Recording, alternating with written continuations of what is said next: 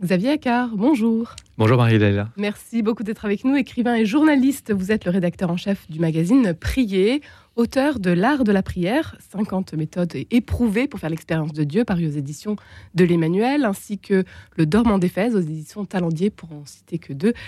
Nos éditeurs vous connaissent bien puisque vous animez également l'émission à l'école de la prière. Xavier Accard, aujourd'hui vous venez nous parler de votre dernier livre, Trop ma Bretagne intérieure, paru aux éditions Salvator dans la collection Chemin d'étoiles, dirigée par Gaël Delabrosse, une euh, collection dédiée à l'itinérance spirituelle. Trop ma Bretagne intérieure, c'est un récit très personnel, Xavier Accard. Oui, en effet, c'est mon premier livre de témoignage un peu personnel qui raconte un Trobret, c'est-à-dire un tour de Bretagne que j'ai fait en... il y a quelques années, un moment charnière. Une expérience qui remonte à 2009. Exactement, euh, l'été 2009, euh, où je revenais d'un long séjour en Inde. Euh, et voilà, j'allais perdre une maison sur une petite île Bretagne, une petite île bretonne dans la baie de Morlaix.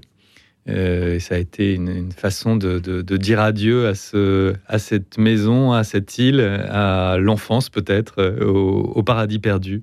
Accepter de le, de le, perdre pour marcher vers euh, une autre perspective. Aller donc vers de nouveaux horizons. C'est ainsi que démarre ce tour traditionnel de la Bretagne, le Trobrez. Une région que vous connaissez donc plutôt bien déjà?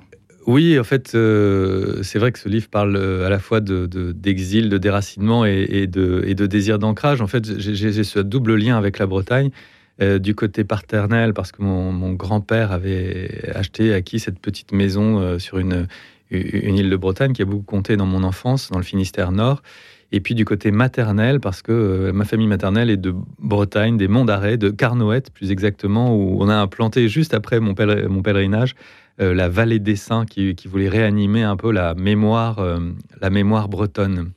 Perdre, euh, quitter ce paradis perdu, ça a été difficile. Qu'est-ce qui vous pousse à, faire ce pèlerinage Oui, il y a des moments où il faut accepter, il faut accepter comme ça des, pertes de, lieux un peu fondateurs pour se réenraciner ailleurs.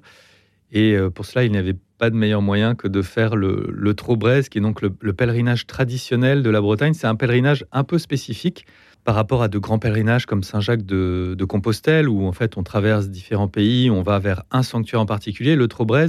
En fait, c'est un pèlerinage circulaire qui n'a pas de point de départ fixe puisqu'on part de chez soi.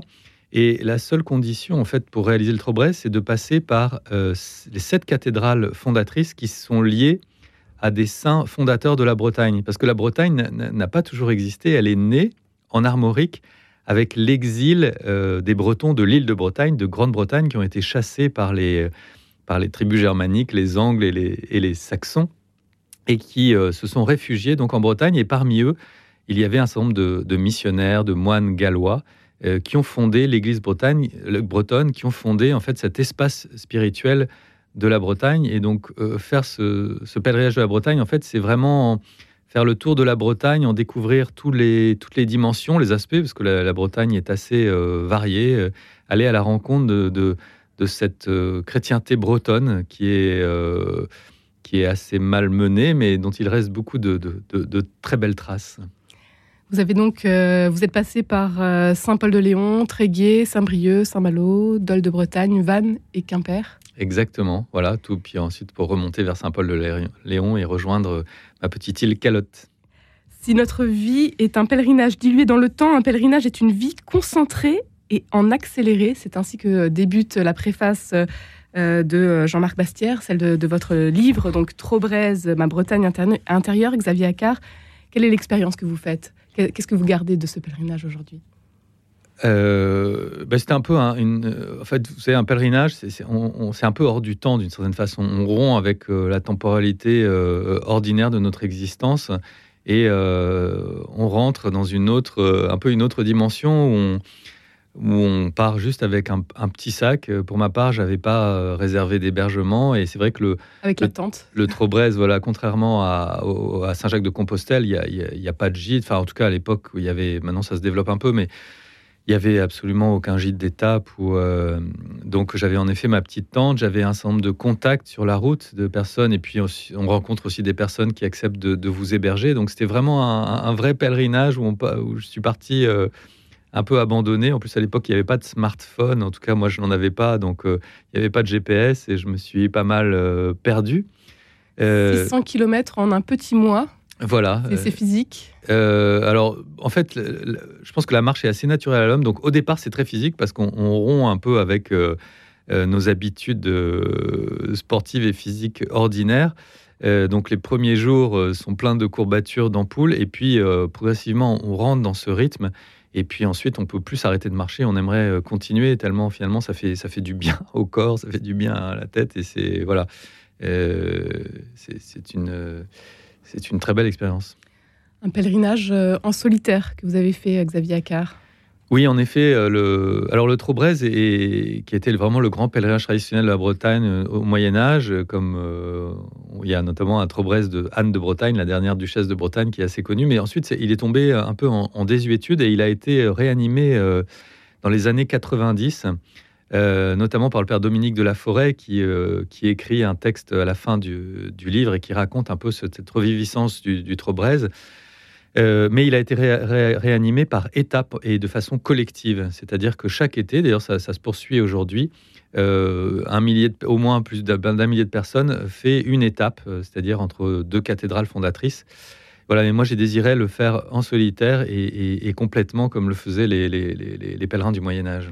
Se retrouver face à soi-même spirituellement, ça vous a changé, Xavier Accard oui, alors c'est vrai que la, la, route est dans cette solitude et un peu, c'est un peu comme une retraite. Hein. Ça permet aussi d'avoir des, temps de prière assez soutenus. Comme je le raconte, euh, je me suis arrêté à l'abbaye du Boquin, euh, un peu dans le cœur de la Bretagne, dans le Trégor, euh, où j'ai été accueilli par les petites sœurs de Bethléem à l'époque. Et il y avait sur ma table de nuit un, livre qui s'appelle Prier le rosaire avec l'Évangile de Sœur Jeanne d'Arc, qui a, qui a un peu transformé ma, ma, façon de prier le rosaire, que j'ai beaucoup prié sur le euh, sur la route. Et puis évidemment, il y a aussi ce qui est, ce qui est assez fort, ce sont les, les rencontres, euh, euh, à la fois les rencontres d'inconnus et puis aussi des rencontres de personnes de son entourage familial. notamment, je raconte comment sur le chemin, en fait, il y avait une grande tante que je ne connaissais pratiquement pas, qui était, qui une femme musicienne, qui avait plus de, qui, qui, approchait les 90 ans, qui vivait seule dans une petite maison et donc, on a eu euh, comme ça 24 heures ensemble à, se découvrir et à se connaître. Euh, comme c'était la sœur cadette de, mon grand-père disparu il y a très longtemps, ça m'a permis. Ça, c'est tout un pan de mon histoire qui, ressurgissait de tout d'un coup. En fait, c'est un, voyage à la fois dans l'espace, mais, mais aussi dans le temps. Un autre pan de votre histoire qui ressurgit à travers euh, ce témoignage aujourd'hui, c'est celle de l'Inde. Vous partez sur les traces de la figure du père Henri Le Sceau, moine bénédictin breton. Oui, en fait, euh, quand j'ai entrepris ce Trobrez, je, revenais d'un séjour d'un an en Inde, de différents voilà, séjours de vacances aussi, euh, longs, de plus d'un mois, euh, d'un reportage aussi qui m'avait beaucoup marqué sur les persécutions des chrétiens en Inde, en Orissa, dans un petit district de forêt perdu dans le, sous, le Bengale. Et, donc, se mêle à, ces souvenirs de, pèlerinage en Bretagne, des souvenirs de, rencontres en Inde et de, voyages en Inde. Et tout cela rentre en, écho grâce au père Henri Le Sceau, qui était un moine breton qui est parti en 1947 implanter la vie monastique euh, chrétienne en Inde et puis qui a été saisi par, la, par le mystère de l'Inde et qui, tout en restant prêtre euh, catholique, en célébrant tous les jours sa messe, en étant euh, pétri de, liturgie grégorienne, puisqu'il avait passé 20 ans au monastère Sainte-Anne de Kergonan de la, de, la de Solem. Et il est aussi, il essaie de rencontrer, de comprendre profondément la spiritualité indienne, et tout ça rentre en, en écho, d'autant que finalement il y a des liens mystérieux entre la Bretagne et l'Inde qui sont un peu les deux extrémités du monde euh, indo-européen, avec euh, tous les deux insistant sur euh, notamment la, primauté de l'autorité spirituelle.